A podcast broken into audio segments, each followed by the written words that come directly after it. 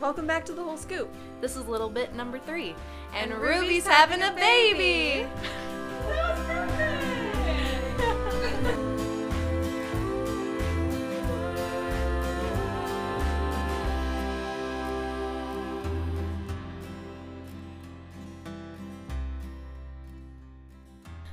So another little update that's not so little. bit. Yeah, another another a little nugget. um I this was true in season 1, but I didn't talk about it on the podcast yet. Um but I am pregnant, which has been all of the possible emotions. Um, super fun, super exciting, also challenging to be an equestrian and working a physical job with not a lot of resources or support for equestrians. Um, I definitely feel really passionate about trying to kind of spread the word about my experience because other than finding like one-on-one humans that will have this conversation with me that have been through this before it's really hard to find resources and information that are are real and not fear-based. So anyway i'm really excited to talk about this. We've floated maybe talking more about it in season two if that's something people are interested in but at least for now we can kind of give you the update that this is what's happening and this is kind of something that has filtered my equestrian life for the last six months now. Wow, Yeah. it's been a long time. Yeah. I'm like, I'm having my own stresses about it, okay? uh, not only are we podcast partners, Yeah. podcast partners, podcast pals, we're friends in real life, and you're my trainer, and so many other things. And not only am I nervous every time, especially with my new horse, you know, he's he's fine and dandy and great, but I'm like watching you and I'm like, like if my horse is the one, like I'll have a panic attack just thinking about it. so I guess that brings me like to one of my first questions is like do you feel more maybe not even nervous obviously you probably are more careful and you feel like you need to be more careful but are you a little more nervous around and like handling horses at all while you're pregnant It kind of depends on the situation. I definitely am, am like taking a lot fewer risks than I used to. Not that I've ever been really a risky person. yeah There's a someone I saw once on Instagram. Uh, I think it was the Willing Equine, and she said something about like if it gets a little western, you're doing it wrong. And I was like, yes, that is how I want to live my life. Like we should be safe and feel safe around our horses in general, but even lately I've been taking even even fewer risks, which is kind of hard for me because I feel like my mind knows kind of like we talked about in the mini episode about Maddie learning to ride. My mm-hmm. mind knows what to do, but my body isn't able to do it as quickly or as well as as I know it can. So, yeah, definitely like I know I need to be a lot more careful and that's what makes me nervous is the thought that like if something were to happen and my mind would know what to do but my body couldn't mm-hmm. keep up or if if I just jumped into instinct and put myself into a dangerous situation, it's not just me anymore, it's this other human that I have to protect, mm-hmm. which is kind of a lot of pressure. Yeah. walking around with these big horses all day. yeah But yeah, m- most of the time I have not felt unsafe because the horses that I already surround myself with are not dangerous horses in general. Uh, but also, yes, I'm definitely feeling just the general riskiness of being around horses at all at this point. yeah you make me it makes me nervous. So not because you're doing anything unsafe. Okay so what you kind of were saying about like your brain knows what to do but your body doesn't i think that kind of answers the question of like when did you know it was time to stop riding My old man dog is in the room. That's what the groaning is. we just have to let him be in it at this point. We yeah, we tried to have them out of the room. We have I have two dogs, an old man that's groaning and a young one that's licking himself, and we tried to have them out of the room and they were not having it, so we tried having them in the room and now they're just making lots of gross sounds. So Yeah. sorry for the background noise. Uh, but yeah. So on the on the note of when it was time to stop riding, I think, you know, for a long time like people just kept saying either just don't ride, it's not worth the risk. Which to me, I have never since I was three years old just not ridden. And I couldn't imagine my life just not riding. And not only my like physical health but also my mental health like i just there's that's just not that wasn't an option right off the bat for me but what people who are equestrians or who do work in physical jobs have said that i i really appreciated um, but also wasn't really that helpful was they said you'll know when to stop and i kind of was just like waiting to just know when to stop. And then one day I got on Schroeder with you there, Jordan, and I it was like really hard to get on. He's Yeah. 16 too.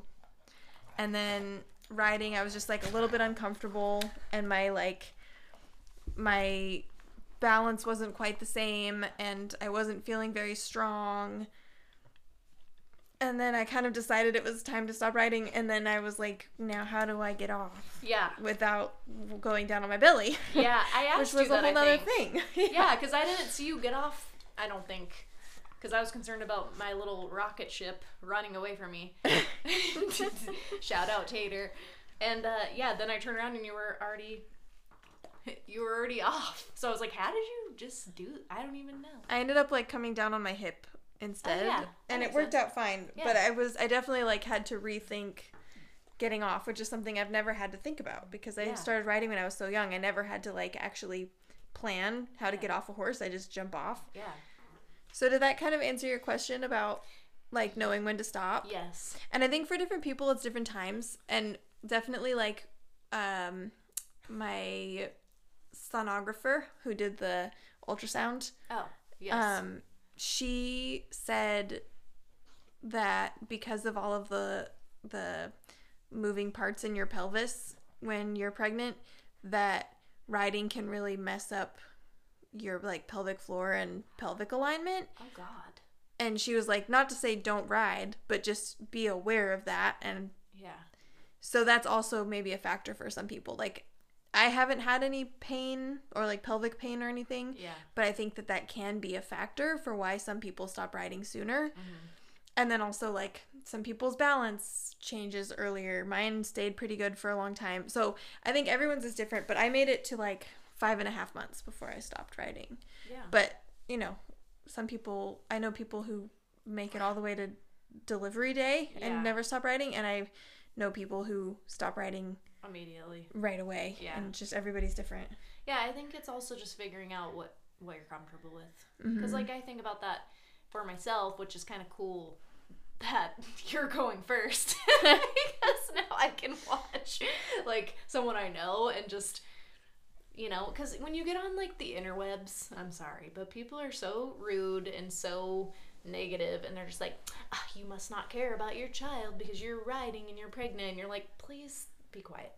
Um but i think it just depends on yeah how comfortable you are and if you're like yeah this still feels great like i'm gonna do it because i i feel good and then versus like okay i think it's the time i think everyone will know which gives me comfort there doesn't need to be like an, a like specific timeline. Yeah. It just trust your gut i think and and it's just so personal. Like Yeah. it's just so yeah. Tailored to mean- each person. Totally. You could feel like crap. Mm-hmm. and then you're not going to want to do anything not Yeah. just ride. So i feel like pregnancy and horses is a really big topic and something we could cover more of in season two with a longer and full episode so if you guys are like me and you have more interest in learning about it and talking to an actual real pregnant person who is also a horse girl Um, let us know and also go on Instagram, send us your questions. We would love to know what you want to hear. Yeah, I definitely think this is a massive topic and definitely a really individualized one and not that my experience in any way is going to be like anybody else's like I kind of just talked about with knowing when to stop writing, but that maybe my hope is that maybe by sharing my experience and answering people's questions, I can maybe help provide at least some context and a resource for other people either going through this or thinking about going through it because it's it it can feel very intimidating and scary. And like to be honest when i found out i was pregnant it, this was a surprise pregnancy. This was not intentional planned. And my very first thought was my career is over. And that is not true. It has not even been close to true. And all my clients have been so supportive and i felt like so empowered through this for sure. But i just i also hate the thought of somebody else feeling that way unnecessarily. So you know if we can create some kind of resource for people to know that this is normal and it happens all the time and charlotte Du- dujardin is also pregnant right now um, or maybe just had a baby i'm not really sure where we are with that because i'm not looking at anyone else's life except my own right now because my own life is keeping me quite busy. Um, but you know there's like big time writers out there professionals that are also having kids and clearly they're doing an okay job of managing both an equestrian career or hobby or whatever mm-hmm. and pregnancy and babies. So i definitely think it's something to just talk more about and be more open about and and share. So yeah if people have questions please send them to our instagram and we will try to answer them all. And even if you're not somebody who plans on ever being pregnant or whatever just send your questions anyway because i think this is also tends to be kind of a taboo topic that we as a society don't engage in enough. And like let's let's answer all your questions and concerns and let's have the conversation in the light